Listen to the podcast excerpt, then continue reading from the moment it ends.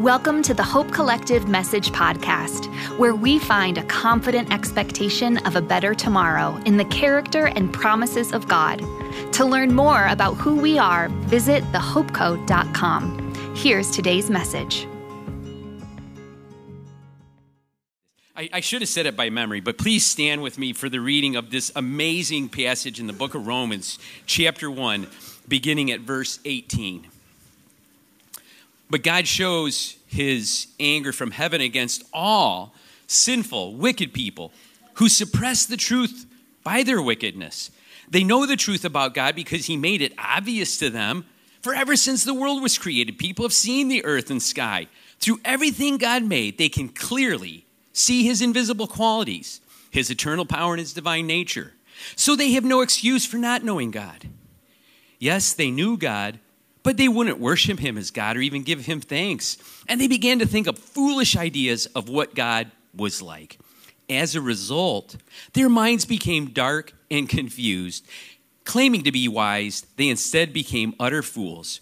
And instead of worshiping the glorious, ever living God, they worshiped idols made to look like mere people and birds and animals and reptiles. So God abandoned them to do whatever shameful things their hearts desire.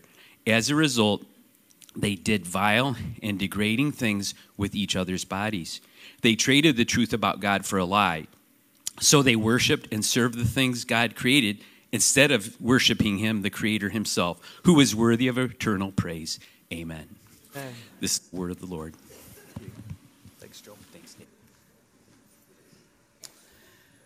And so we pray, Our Father, who art in heaven, hallowed be thy name. Thy kingdom come, thy will be done on earth as it is in heaven. Give us this day our daily bread, and forgive us our trespasses as we forgive those who trespass against us. And lead us not into temptation, but deliver us from evil. Thine is the kingdom and the power and the glory forever and ever. Amen. Amen. Amen. Amen. Amen. So let it be. Do you know that's what your amen means? If we pray it, then may it be so, right? If it be his will, let it be so. And we need delivered. We are human, we have flesh, we give in too much and it's destroying the life God set up for us. And it's called sin. So we're in this series, Dry Bones, where we're talking about the valley of dry bones that God said could live again. And so he speaks the word over them. God does. And he tells the prophet to speak the word over them. And the dry bones form flesh. And then he breathes into them the Holy Spirit. And if you have Jesus today, you have the Holy Spirit. And so when people look at you, they ought not see death, but life. And when they come through those doors, they ought to see us getting excited about the most exciting thing in the world, whether we've had a good week or a bad week. Why? Because our circumstances don't keep us from His joy. Only fear does right? And so we come in at the end of the week to say, God, I had a tough week, but you were present. God, I had a difficult week, but you're taking me through the valley of the shadow of death. God, I had a difficult week, but I am going to be more than a conqueror on the other side. Or God, I had a great week and I just need to dance for you. So we're trying to provide rhythmic songs for you to dance to.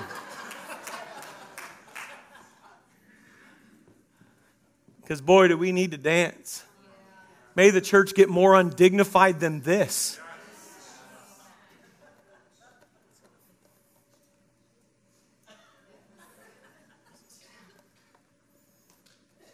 So, we started this series by talking about this need to be alive. If you, and, and so I wrote this, this down. To follow Jesus is to be full of life. Is Jesus life? I am the way, the truth, and the what? Anyone who, who, the only way to get to God is through Him. And so we get to experience that life. And so to be a follower of Jesus is to be one who exhibits life and where there are dead places in us because it's a process that God has us in, this sanctifying process, right? Then we are hopeful. because he who began a good work in you is faithful to complete it. And so he's going to bring difficulties and trials and suffering, and we go, hey, I consider that pure joy. James 1, right? So we talked about the need for people to experience his church alive in the midst of hell. Why? Because the gates of hell won't prevail. Because Jesus is building his church. Do you hear the scripture? And then we talked last week about fear. And man, if the Lord, that fear is really an issue of perspective. That we're looking too much with human eyes and we need to look with spiritual eyes because if you could see the spiritual realm, you would see God's already won. And so every battle is an opportunity. And so we need to stop fearing, run towards what fears you most, and see God overcome. And man, it's sapping some of the life in us. So stop fearing and fear God. Because that's the only fear that draws you close to Him, the others push you away. And so today we're talking about sin. Sin. Church doesn't seem to talk about sin a lot. And I think if we talk about it, we seem to measure on the behaviors of sin versus the heart behind sin. Today, I want to talk to you about the heart behind sin.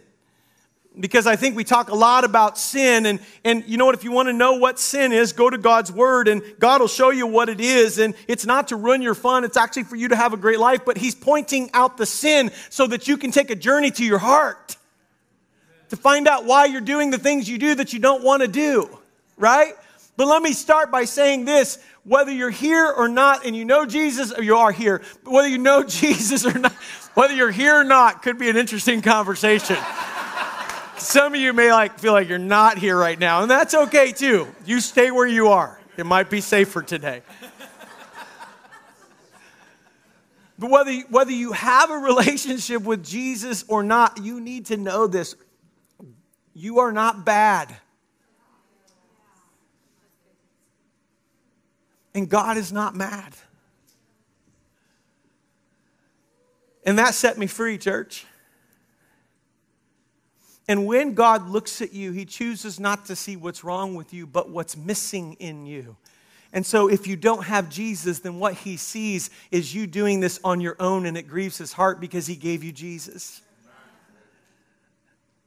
to enhance your life, to enjoy your life, to grow, to become like Him, to suffer with Him. Oh. But if you have Jesus, He's putting His fingers on places where you have settled and you've allowed sin to get root, and He's going to highlight for you what He has instead. Because He's your Father. And no father wants to see their kid making choices that destroy because sin has consequences. And so Romans, Paul tells us the wages of sin is death. And you're sitting here going, Well, I'm still alive. Yeah, but your heart might be dead and you don't know it because sin kills and destroys. But Jesus said, I have come that you might have life. No, he said, The wages of sin is death, but the gift of God. I got two scriptures mixed up. That's fun. It's a smash up. But the gift of God is eternal life. And we're saying, yeah, I can't wait to get there. If you know Jesus, you're here. You're living it now. Like this is eternal life now. It doesn't start when you die. That's when we get to be with Him forever and all things are made new. This is the already, but not yet. But enjoy the already because it's the way you live the already that will impact the world around you so that you aren't the only one that goes, but others go with you. But boy, if you, if you think fear is killing the life in us, sin is killing it more. So we got to talk about sin. There, there is a truth and there is a lie. And we've got to learn as Christians to believe what is true, what God says is true. And when we step outside of truth, we're stepping outside of His will. And that's sin. But there's something bigger going on. And so I want you to go, if you will, to John 5, verse 39. It's in the first part of the New Testament, it's the Gospels. If you go to verse 39,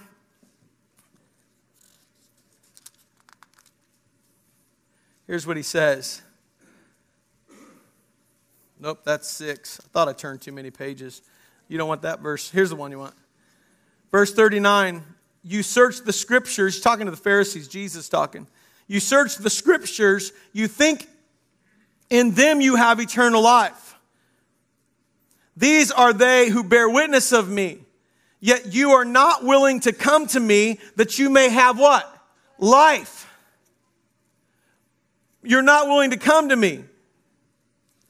Now, in this passage from the Gospel of John, Jesus is telling the Pharisees that the promise of life is not found in religious teaching. Even obeying God's laws will not get them what they seek. Okay? So we're gonna, we're gonna dive to the heart of why we sin. Where does that come from? Because if you don't deal with the heart, you don't deal with the sin. And we need to deal with the, deal with the sin, so we deal with the heart. Focusing their lives on knowledge. This is the Pharisees and performance alone is an exercise in futility. This is what Paul's telling them, John's telling them. Jesus is telling them through John. We see the same thing far too often in the church today. Dallas Willard, I'll put it up, said this in The Divine Conspiracy. History has brought us to the point where the Christian message is thought to be essentially concerned only with how to deal with sin, with wrongdoing or wrong being and its effects. Life, our actual existence is not included in what is now presented as the heart of the Christian message, or it is included only marginally. Willard goes on to describe this distorted view in the gospel as the gospel of sin management. Has your relationship with Jesus become that?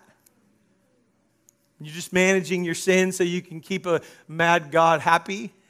He's not mad. He might be frustrated with some of us. The answer to sin is not a system of knowledge or performance or some combination of the two. Pastor Tim Keller speaks to the same issue in his book, The Reason for God. Here's what he says. We'll put this up. There is a great gulf between the understanding that God accepts us because of our efforts and the understanding that God accepts us because of what Jesus has done. Religion operates on the principle, I obey, therefore I'm accepted by God. But the operating principle of the gospel is, I am accepted by God through what Christ has done, therefore I obey. It's totally different. It's what changes religion to a relationship with God. I do what I want, what I do because I want to please the Father. Versus I'm trying to get in good standing with Him so I can make heaven and miss hell. What Willard and Keller are both saying is that it's not the obedience, but the motive that drives our actions that is most important. I got to get that. It's not the obedience or disobedience, but the motive. And the Bible is not a rule book to keep you out of trouble with God. How many of you, we, we read that and we're like, oh man, I'm, I'm in trouble. Or you read it and you're like, oh, that's so me. And that's not bad, but what is the motive behind why you're reading what you're reading? It's not a rule book to keep you out of trouble. It is the story of God's redemptive plan for his creation through his son Jesus. That's what it is. In fact, Jesus isn't only carrying out the plan, He is the plan. He's the plan. It's a person. We need to see that the entire Bible, from the opening chapter of Genesis to the last verse of Revelation, is about Jesus and the kingdom of God. That's what's going on. We don't want to be like the Pharisees holding on to a book, constantly scanning it for the rules to follow so we might know how to have life. If that's you, you've missed the point. If, that, if it's how you view it, you've missed the point. The Bible is not about how, it's about who. Or just how. It's about who. And it is our love for Jesus that should be the catalyst for all of our work. Now, some of us just need to stay there the rest of the morning. It should be our, it, our love for Jesus ought to be the catalyst for all of our work. All of our husbanding, all of our wifing, mothering, fathering, working, serving. He's the one we need to hold on to. See, true Christian obedience in all areas of life personal, work, family, community, church flows from a heart of gratitude and understanding the grace that we receive from the one who is making all things new. And when you get that, it changes how you live and who you live for. It just does. And if it hasn't, then get to know Jesus because you might know the wrong Jesus. So when we say the wages of sin is death, but the gift of God is eternal life, then what's sin? Because eternal life starts now. It's living in the will of God right now. It's knowing that though we live here and there is suffering and pain, that that suffering and pain is making us into the image of Jesus because one day we're going to be with him for eternity. But he's making all things new right now. Aren't you glad? Because you're a mess. Because I'm a mess, right?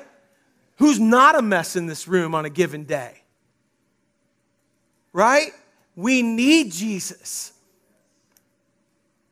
In the beginning, human beings were made to worship and serve God and to rule over all created thing in God's name. We see that in Genesis 1, 26 through 28. And Paul understands, you gotta get this, Paul understands humanity's original sin. As we read Romans chapter 1, he understands humanity's sin, as you ready for this? As idolatry. And you're going to hear this word a lot today because I think at the core of every bit of our sin is our idolatry. Every bit of it. And we're going to do some investigation of our own heart. They exchanged the glory of the immortal God and worshiped and served created things rather than the creator. Romans 1. 21 through 25, Joel just read. So instead of living for God, we began to live for ourselves or for our work or for material goods, and the list goes on, and we, have, we reversed the original intended order God designed. We reversed it. And when we began to worship and serve created things, the, cre- the created things now rule over us. So, so let, me, let me say this again because we worship creative things, created things, the created things now have dominion over us instead of the way God intended it to be, where we had it over created things. It's how God set it up. And so we're subject now to our addictions. We're subject now to our desires. We're subject now to our loves and wants when they're disordered outside of Jesus. Not how God intended it. Instead of being God's ambassadors ruling over creation, creation now masters us. And many of us in this room, where does your stress come from? How God's let you down or how everything else in life has let you down? How God hasn't measured up or how everything else that you thought should go a certain way didn't measure up? How God acted towards you or how other people in your life are acting towards you?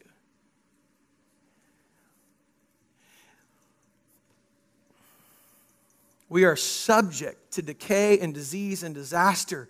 And the final proof of this is death itself. And we live for our own glory by toiling in the dust, but eventually we return to the dust and the dust wins. I, I was telling Natalie the other day, this is the truth. I was like, I've been thinking about death a lot lately. And she's like, Really? And I'm like, Yeah, like this wraps up. At some point, I'm gone. My parents are gone. And I'm just measuring what this whole thing's about.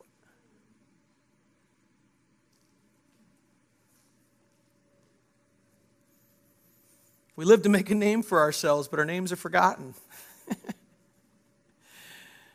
this is sin's impact on us.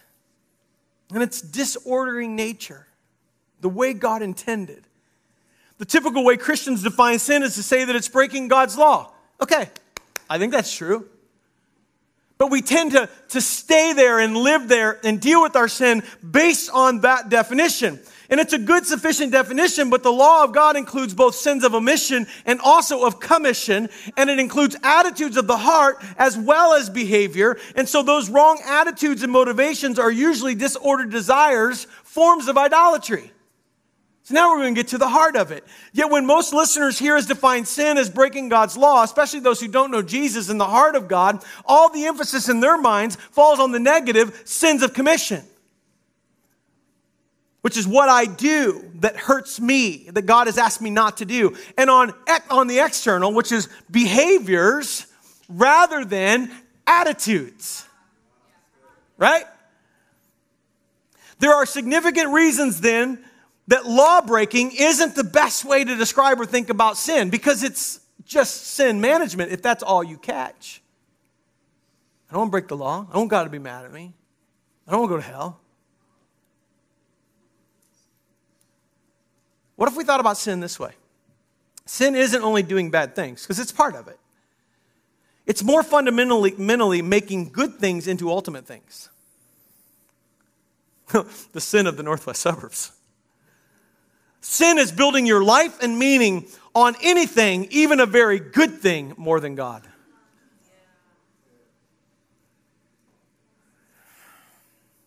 Whatever we build our life on will drive us and enslave us. Simply put, sin is primarily idolatry. You want to look for a theme through the Old Testament? Travel with that one and see what you get. We will either worship the uncreated God or we will worship some created thing, an idol. There is no possibility of our worshiping nothing. Zero. You are worshiping. We are worshiping. So, what sits on the throne of your heart? Well, what gets your time? What gets your talent? What gets your treasure? What gets your energy? What gets your thoughts? What gets your attitudes? Might be the thing that sits on the throne of your heart. So we go to Romans 8, 1, 18 through 25, what Joel just read. And I want you to unpack this with me. This passage on idolatry actually is often seen as only referring to the Gentiles who were pagans, right? So those Gentiles, they're bad. Like that's not written to me. No, this is so written to us right now. So written to us. The church in Rome, the Christians today. Instead, we should recognize this passage as an analysis of what sin is and how it works. Let me explain. Verse 21 tells us that the reason we turn to idols is because we want to control our lives despite the fact that we know we owe God everything. Though they knew God, verse 21, they neither glorified God nor gave thanks to him. Verse 25 tells us the strategy for control, taking created things and setting our hearts on them and building our lives around them. And so, since we need to worship something because of how we are created, we cannot eliminate God without creating God substitutes. Even atheists have God substitutes. Even agnostics have God substitutes. And the church has God substitutes, just like the children of Israel had God substitutes. And it's why he allowed them to be turned over to their reprobate minds. Because they wanted to build idols instead of worship God, worship idols instead of worship God. Whatever we worship, we will serve. For worship and service are always bound together. We are covenanted beings, so whatever we worship, we will serve. And herein lies the root of our sin what we serve based on what we worship. We enter into covenant service with whatever most captures our imagination and heart. It enslaves us and it traps us. And sometimes we don't even know it. Thank God for community and people who love us in the faith to tell us you are trapped. And we go, no, no, I'm not. No, you are. No, I'm not. And I'm going to go find another community. And guess what? That community tells you you're trapped. And you go, no, I'm not. Finding a different community. And then another community, you might want to start listening. And then go back to that first community and apologize. Because they really did love you. So every human personality, community, thought form, and culture will be based on some ultimate concern or some ultimate allegiance, either to God or to some God substitute. And individually, we'll ultimately look either to God or to success or to romance or to family or to status or to popularity or to beauty or something else to make us feel personally significant and secure and to guide our choices. And that's idolatry. And that's when sin's born. Because we act out of it. You will always act out of your loved wants and desires. Always. The Bible then does not consider idolatry to be one sin among many. No. All our failures to trust God wholly or to live rightly are at root idolatry, something we make more important than God. And so now, Holy Spirit, would you come and begin to show us where those places are? Because you know some of them, but you don't know all of them. And may we surrender to God in a way that says, Hey, I don't know what you're coming for next, but I'm excited. Because if it's taking up place where that desire could be given to you, I want it to go to you. And God will come for you because He opposes the proud. And at the heart of sin and idolatry is pride. We'll talk about that. There's always a reason for a sin. Under our sins are idolatrous desires. Martin Luther says, failure to believe God accepts us fully in Christ. Now, get this. That's why at the end we're going to sing, I am your beloved. Okay? Because it starts there. It just starts there. Do you believe that if you were the only one, He would have died to redeem you? Because it's true. And so he, he adopts us into his family and he offers an invitation to those of us who aren't in the family of God because we're running from God, because we're running from Christianity, because we're running from religion. Fine, run from all that, but run to Jesus. Because, man, when you find Jesus, you find who you are. And so Martin Luther says failure to believe God accepts us fully in Christ and to look to something else for our salvation is a failure to keep the first commandment, namely, have no other gods before Him. To try to earn your own salvation through works righteousness is breaking the first commandment. He's saying we cannot truly keep any of the other laws unless we keep the first law against idolatry and works righteousness, meaning beneath any particular sin is this sin of rejecting Christ's salvation and indulging in self salvation. I know God says this, but I'm choosing this. What if we also define sin as building your identity, your self worth, and happiness on anything other than God? What if we also could call that sin? Instead of telling people they're sinning because they're sleeping with their girlfriend or boyfriend, which, by the way, that is a sin, we probably ought to have that talk again. To have sexual relations outside of marriage is a sin. It speaks to a heart issue. So, so let, me, let me address it by, by painting this picture. Instead of telling people they're sinning because they're sleeping with their girlfriend or boyfriend, we tell them that they're sinning because they're looking to their careers and romances and relationships to save them, to give them everything they should be looking for in God. Oh, I gotta have a boyfriend. Why? I gotta have a girlfriend. Why? I gotta have a wife. Why? I gotta have a husband. Why? Because it completes me. Really? Jerry Maguire, right? I've shared this with you before. If somebody completes you, you're in trouble. It means you're half a person.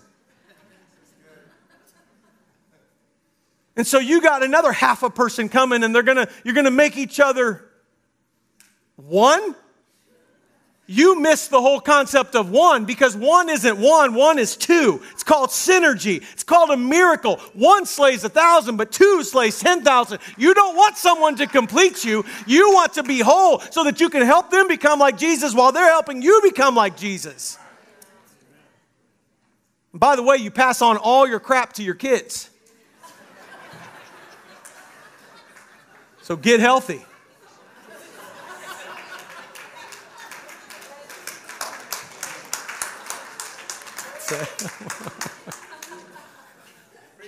I've already talked about this. You, can I, I'll just give you an example? oh, shoot. I've, I've given this example before, but I think you need it right now. Just because of our response right there, right?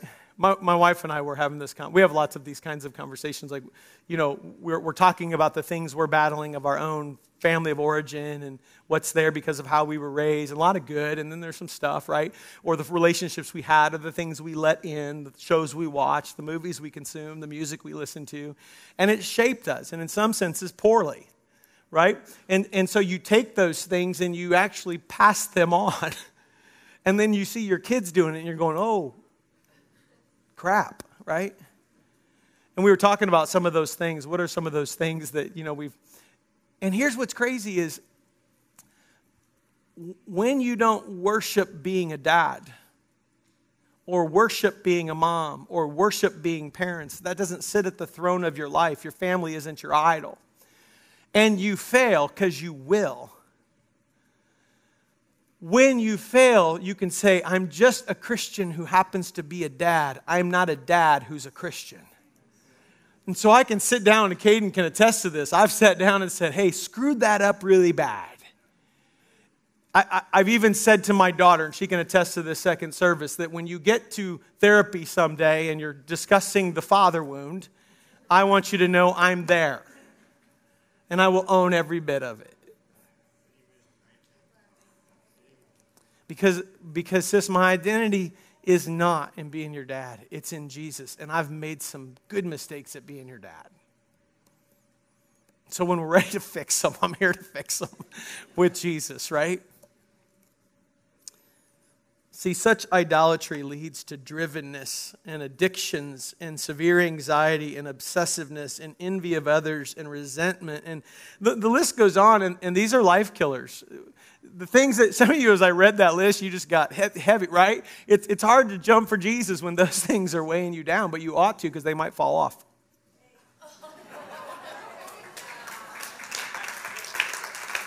right?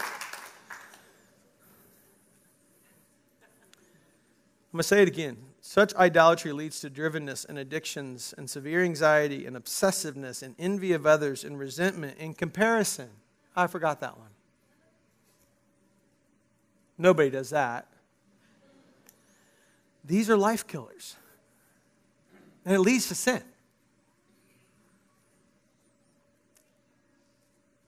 Because Jesus' is life, desire him. He's not just putting the plan into place, He's the plan. And so, wherever your desire sits outside of Him, it's idolatry, and out of idolatry will come sin. And that sin will destroy you. And so, you can argue whether something's sin or not. That's fine. It's already determined. Argue all you want. The bigger issue is the heart that's arguing for it instead of running from it like God's asked us to do. Eve desired the fruit above God. Should we follow that example? Why don't we just go after our desires? Forget what the Word of God says. If I desire it, it must be good. And the devil comes along and says, Yes, it's good. God doesn't want you to know that. Okay? So just desire, desire, desire, desire. That's great. But don't listen to what God says. Instead of, I may desire it, but that's a disordered desire because I need to listen to what God has said because that's true. And I need to align my desires with His truth before I run after my desires. Because His truth might correct your desire. And then when you see it, you go, Oh, I want it. God, help me desire that. Do you know you can pray that? So I'm, I'm wrapping up here. This is an issue of the heart sin. It's an issue of the heart, it's an issue of idolatry. Out of our idolatry, our disordered desires, comes our sin. So when you sin, it's fruit. And so you ought to chase that fruit back to the desire it stemmed from, the idolatry you're living under. And then what do we do when we get to that place? Because we've all been there, right? Choose to do right because it's the overflow of my heart, not because I don't want to go to hell or make God mad. But so, so here's the thing. How many of you have said, I know, I know I should do that, but I really want to do this? Right? Where you want to get to is, I really don't want to do that. I really want to do this. That's where you want to get to. This is the things that God wants me. How many have things over here that you give into? That you shouldn't give into? Because it's disordered loves, wants, and desires, right? We all have that, right? It's, it's, getting, it, it's getting to the place, and again, this only happens by proximity. I'm going to tell you how to do this in just a second, and then we're done. it's saying, God, I want to detest that. I want to hate that. And I want to love this. And right now, I love that. And I run from this. Would you help me be transformed from the inside out. And would you bring people in my life to walk that with me? Now, changing behavior doesn't change heart, okay? The heart of the human problem is the problem of the human heart. It's a heart issue, and only God can change it through the power of the Holy Spirit. So, how does my heart become renewed? You have to change your thoughts, and you have to ask God to change it. That's why Romans 12 1 says, in view of God's mercy, offer your lives as living sacrifices. This is your spiritual act of worship. Now, be transformed by the renewing of your mind. Meaning what? Change the way you think. You are living in these wants, loves, and desires because your mind is distorted and messed up and believing a lie. And so you've got to change your mind. So, God, help me change my mind. You know what that's called? Repentance. Repentance is to confess that I've sinned, yes, but to say, I sinned because of this, and this isn't true, and so I need this to change. So, God, change what I believe about that. Now, I want to give you a living illustration of how God does that practically. My, my son, Kate, I want you to come up here. There was a, there was a microphone. Where did he got it? Look at that. Good morning, everyone. This is, this is my son.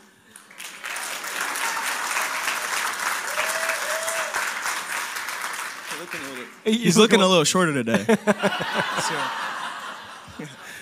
Basketball is a thing, and so I really just kind of try to do this a lot. I want him to feel really good. yeah, yeah, yeah. But we had we had this moment the other night, and just and I'm putting him on the spot, and uh, I asked him if I could do this. But I want you to see how God wants to work in this in your life, because I think what He did is what God bless you is what God's asking all of us to do. All right, and, and as he shared it with us, it was just a proud moment of, of seeing your relationship with Jesus. So, can you just kind of tell us what you were down in your room and you were spending time with the Lord and what you asked Him? Yeah, yeah, yeah. So, can I be transparent with everybody? Is that fine? We're a transparent church. So, um, yeah, um, I was standing in the shower. There it is. Actually. Um, I don't know. Who else has deep thoughts in the shower? Is that just me? yeah? Okay.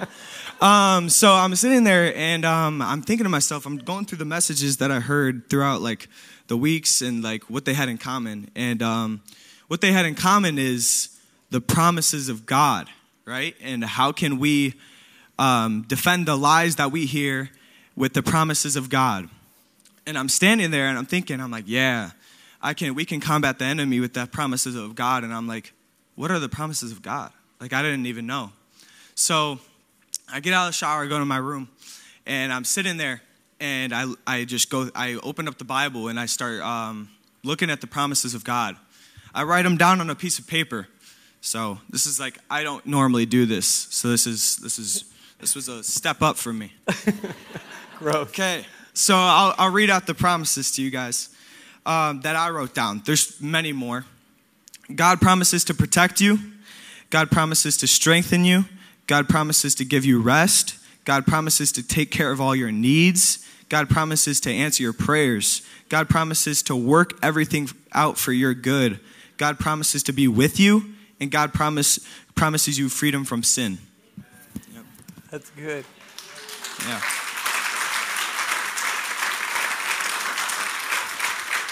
So you, you started with naming some lies, right? Tell me about that. Right. So now, next night, I, I, I went to bed after that because that was already a step up for me. I'm, I'm like, I, I, felt good. I felt good. I'm, I felt filled, right?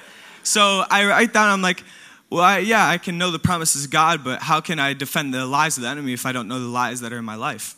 So I same piece of paper. I got out the same piece of paper and I, I sit down and I start, I start praying. I'm like, God, what are the lies in my life that you need to, um, that needs to be shown? So um, I sit there, I write, I write down, write transparency, I'll be transparent. I write out, I need to be liked by everyone, by everyone for things to be okay. I sit there, I think about it. I'm like, yeah, yeah, that's true. People pleasing. I might, I mean, you dealt with that. I gave it to you. You're welcome. Things are passed down. right.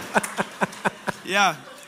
So I'm sitting there, I'm like, okay, could be surface level. Maybe I need to go deeper. So I'm sitting there, I'm praying, and then I write down, I am not good enough. So as I'm sitting there, that one really hit me ever since I was little. um, I'm sitting there and I'm, I'm, I close my eyes and God puts in my heart Proverbs 4 23 through 27. Now, so, had you ever gone to that proverb before? No. No. And I, I heard stories of God giving people um, verses to people that are like specifically what they need to hear. And I'm like, that can't be happening. That's not, that can't. I mean, it's, I'm, I'm Caden. I don't know. Maybe, maybe this doesn't happen to me. But that was the doubt. That was the devil, right? So I opened up the Bible and I go, I go to Proverbs 4, uh, 23. I was, a, I, and uh, here. Where's my phone? Can you hand me my phone? Who uses the Bible app? okay. Um, You're good. The thing about Bible apps is it needs to load. So maybe I need a. Maybe I need a. Let's see. Let's see. Okay, okay, I got it. I got it. It's fast. It's faster. It's faster than going to a normal Bible, I guess. Okay. Okay, so it starts off with uh, guard your heart above all else, for it determines the course of your life. So that was that was what got out to me. I need to guard my heart because pe- what people say it could be damaging. To um, and then avoid all per- perverse talk. Stay away from corrupt speech. Look straight ahead and fix your eyes on what lies before you.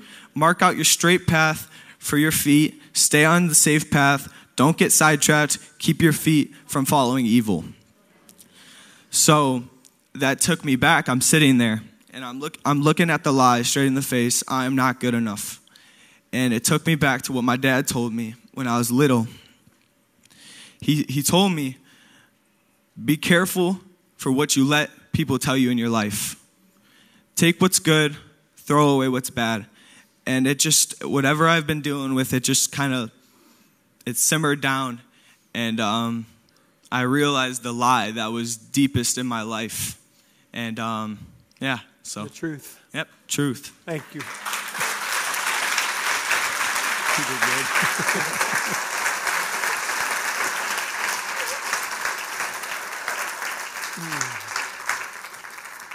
Here's your Bible.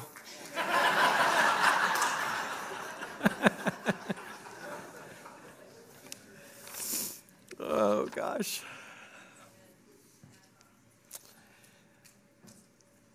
Crazy how simple, huh? 18 year old young man sitting in a basement bedroom saying, God, what's the lie? And God speaks. An 18 year old kid sitting in the basement saying, God, what's the truth? And God speaks. That's, that's, what, that's what this is about. It's not managing your behavior, it's chasing your heart. It's going after the places. Sin is the fruit. Be more concerned about your heart than what you're doing. And when you get to that thing that you can name, where you've put your love and your wants and your desires in place of God, and it's called idolatry, then ask God to name it for you. Ask God to bring clarity. Ask God to take you to Scripture. And then when that happens, one of the best parts was Him coming up and sitting down um, the night after on our bed and saying, I got to tell you what happened. Man, that's community, church. That's coming to community and saying, I got to tell you what happened. And then community is going to open that. And there's going to be greater healing. Because here's why the Bible says, confess your sins to each other. We have lost the need and the practice of confessing sin. Speak it. Stop hiding it. That's Adam and Eve. That's the garden. We've been delivered. We're free. We've been redeemed. So we confess it. And we confess it. Why? So they can pray for you and you can be healed. And so it's, hey, this is what I've been doing, but this is what God's showing me is at the core and the root of this. And they speak to that in love and they speak to that and then they pray and God begins to bring healing and accountability, not to the bad things you've done, but the good left undone. Now what are you going to do? and you're growing. Sin will kill it. Sin will kill the life that God's. And, and I think some of the reason we don't have life in the church is because we got too much sin in the church. Because we got too much idolatry in the church. God's not our first love. And He wants to be. That's not a judgment, that's an invitation. He wants to be. For me and for you. I've got areas. You've got areas. And so I keep coming back to this song. And you know, I was going to do a, a response time, but.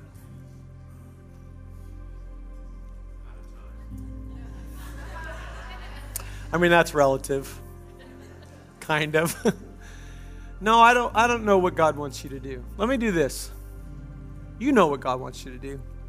I think we look, we've looked to the church too long, the pastor at the front of the room, to tell you what to do next. It's the Holy Spirit's job. And if you have Jesus, then you ought to know his voice. And if you don't know his voice, go on that journey. That's a blast. Learn to hear his voice, just like that. But as we sing this song, that I think is where it starts I am your beloved. Gosh, the first time I heard this song, um, I just wept because I just need to hear it all the time. You're his beloved. If you have a relationship with Jesus, you're if you don't step into a relationship with Jesus, yeah, run from religion. We hate religion here. It's actually not welcome here. But Jesus is always welcome. Run after him. But once you're there, know who you are. That's where it starts. And then watch God begin to transfer your loved wants and desires where they need to be because they're disordered in our life, and that's why you're sinning. And you need to stop sinning. So you need to stop worshiping things that now you serve and get free so you can love and worship Jesus. And that's the song. And so if you just need to sing that song and that's your reprieve today, great. If you need to come forward and get on your knees and repent and say, God, I'm sorry, then do that. And right today, nobody's going to come pray for you today if you do that. We're not going to interrupt that time between you and God. we're big kids, right? We can come and have a moment with Jesus. So I'm not going to ask anybody to come. If you want to, I'm actually going to give the prayer warriors an opportunity to respond. But some of us need to get on our face and say, God, I'm, I've sinned here's what I've done, and show me where I've made other things idols. And maybe that's what you need to do today. Maybe that's not for everybody, and that's okay. But as we sing this, maybe you just need to turn in your chair and get on your knees because it's been a long time since you honored God that way. I don't know. But whatever God's asking you to do,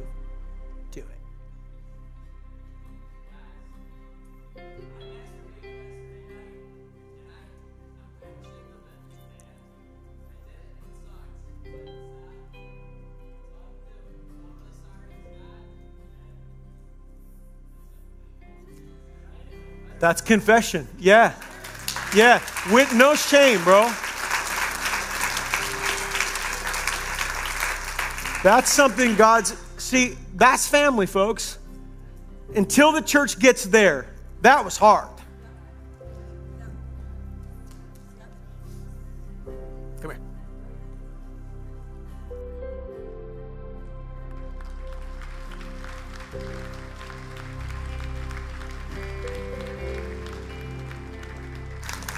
Do you know, do you know what keeps us from that? And we, we prayed for this in the beginning. Shame keeps us from that. Shame keeps us from the moment of saying, hey, this is, this is it. Do you know what that takes to do what you just did? Is humility. Only God can give you that. And I believe that God responded in that moment with a healing journey for you. Yeah, I believe that. And until the church starts to repent, we won't see a revival. We've got to start owning it and naming it. We've got to stop hiding. And even if that you don't have you don't have to do that. God led him to do that. We honor that. You may need to do that with your family. You may need to do that with a friend. You may need, but you need to do it. Because right now, if it's in the dark, the enemy will use it and he'll destroy you with it. So you bring it to the light. Why? Because you want to go on a journey to find out what's caused it. So that your loves can be pointed to Jesus, so that you can be saved. So stand with me.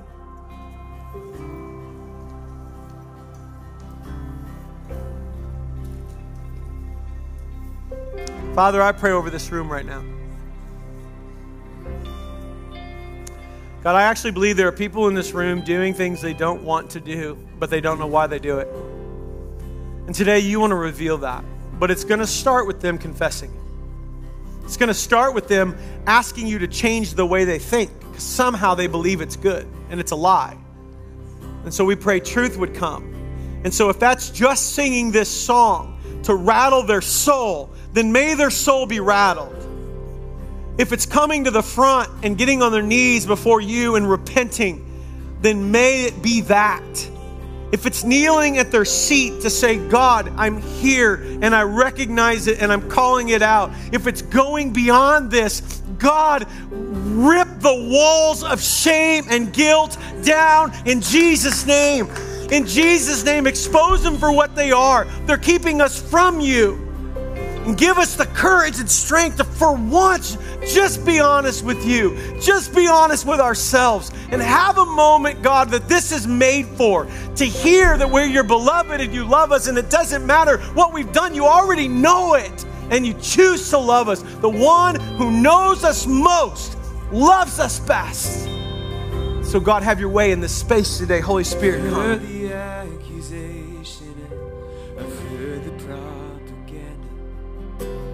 Heard the lies they whispered to my soul.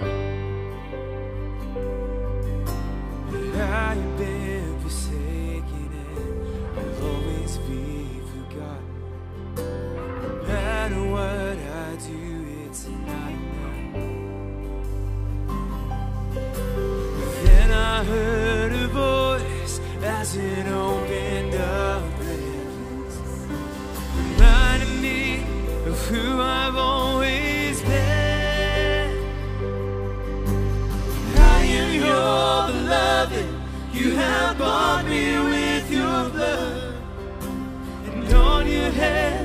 you've my name.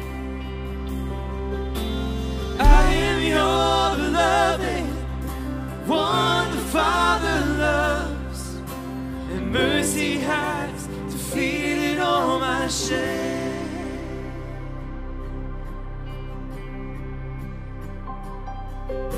There's no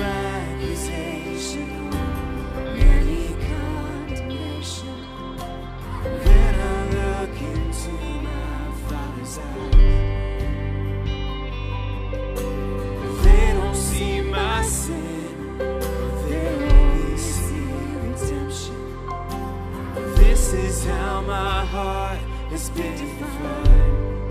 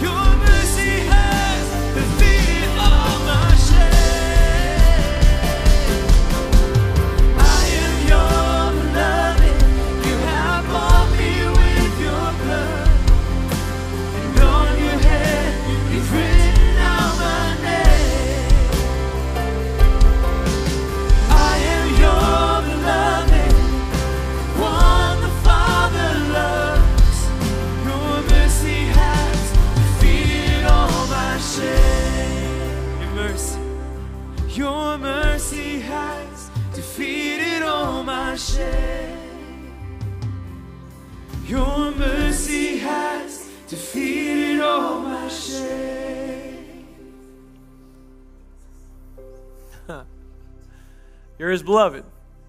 If you have a relationship with Jesus, you're his beloved. And you know. And you got to be reminded. And this act of confessing is regular. And the act of repenting is every minute, often.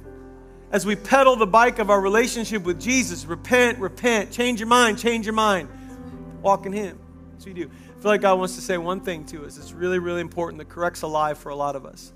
If you have a relationship with Jesus, meaning you believe He is who He says He is, and that He's the Son of God who died and rose again and is coming one day, you believe that. You've stepped into that relationship. You've asked Him to transform your life and be your leader of your life. If that's you, you are not a sinner. Stop calling yourself that. You are a saint that sins. Sinner saved by grace. You are no longer a sinner in the eyes of God, but you are his child. And you sin, and you sin because something else sits on the throne of your heart. And when you discover it, God will walk with you to heal it. And we become like Jesus. And the world will know that he is who he says he is. Amen? Amen. Let's be a confessing people. Let's make it the norm. Let's make it the norm. Love you. Have a great week.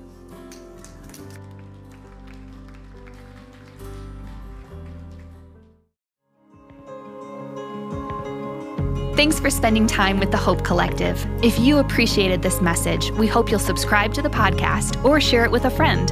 You can also leave a rating or review, which will help other listeners find us online. Thanks again for joining us.